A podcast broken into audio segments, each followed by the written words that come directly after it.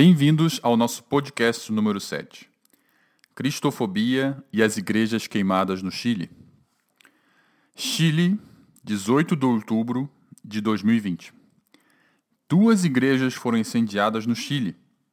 A Capela dos Carabineiros São Francisco de Borja e a Paróquia Assunción.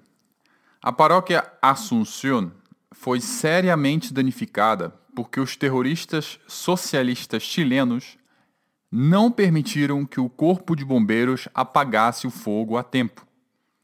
A cúpula pegou fogo depois do desabamento da estrutura. Esses dois atos da queima das duas igrejas ocorreram um ano depois da Revolução Socialista Chilena, que invadiu as ruas chilenas um ano atrás, ou seja, 18 de outubro de 2019. Nessa ocasião, eles lutavam por uma mudança constitucional para derrubar a Constituição conservadora que vigora no país desde a década de 80.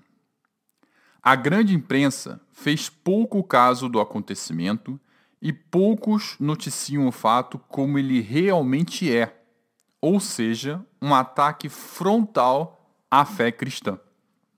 Como todos nós sabemos, os comunistas odeiam não somente o cristianismo, mas todas as religiões.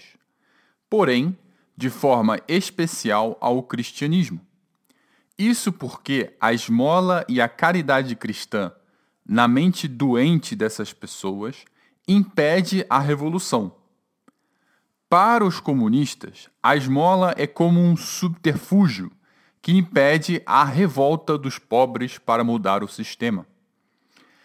Não quero entrar em mais detalhes sobre a mentalidade comunista.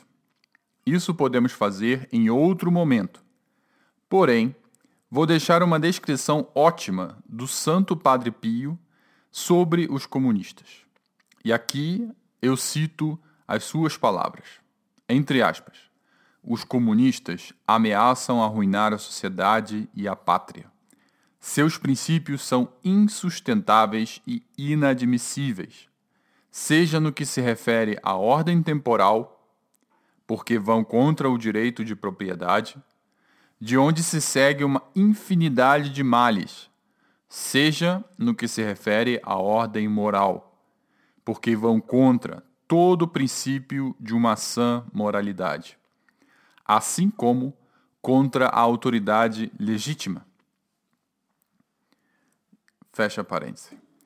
Obviamente, aqui Padre Pio descreve a conduta dos comunistas autênticos, o que nós chamamos de comunista raiz.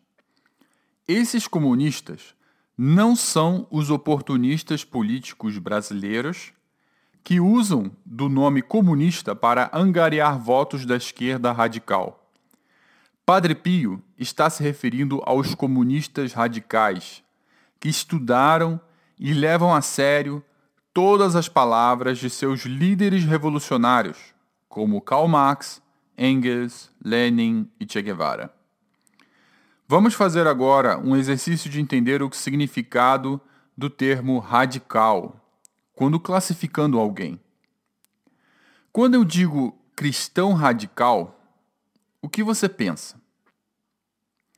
Eu penso em João Paulo II, em Madre Teresa de Calcutá, eu penso em Frei Galvão, eu penso em Irmã Maria Dulce, eu penso em São Francisco Xavier, eu penso em Santo Inácio de Loyola, eu penso em Santo Domingos, eu penso em São Pedro, eu penso em São Paulo e os milhões de santos que estão no céu.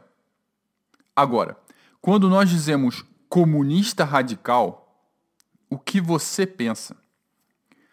Com certeza você deve pensar em Mao Tse Tung, Xi Jinping na China, em Che Guevara e Fidel Castro em Cuba, em Lenin e Stalin na União Soviética, em Hugo Chávez na faminta Venezuela ou em Pol Pot em Camboja. Só para citar alguns. Agora eu pergunto: qual é a diferença entre o comunismo radical e o cristianismo radical? A resposta é óbvia. Quando você é radical no cristianismo, você vira santo ou aspira a ser um. Quando você é radical no comunismo, você vira um genocida ou aspira a ser um. Voltando ao termo cristofobia, nós devemos entender que a cristofobia existe desde o início do cristianismo. Sempre existiu. Jesus Cristo foi a primeira vítima da cristofobia. Ele, que sempre pertenceu à minoria. Qual minoria?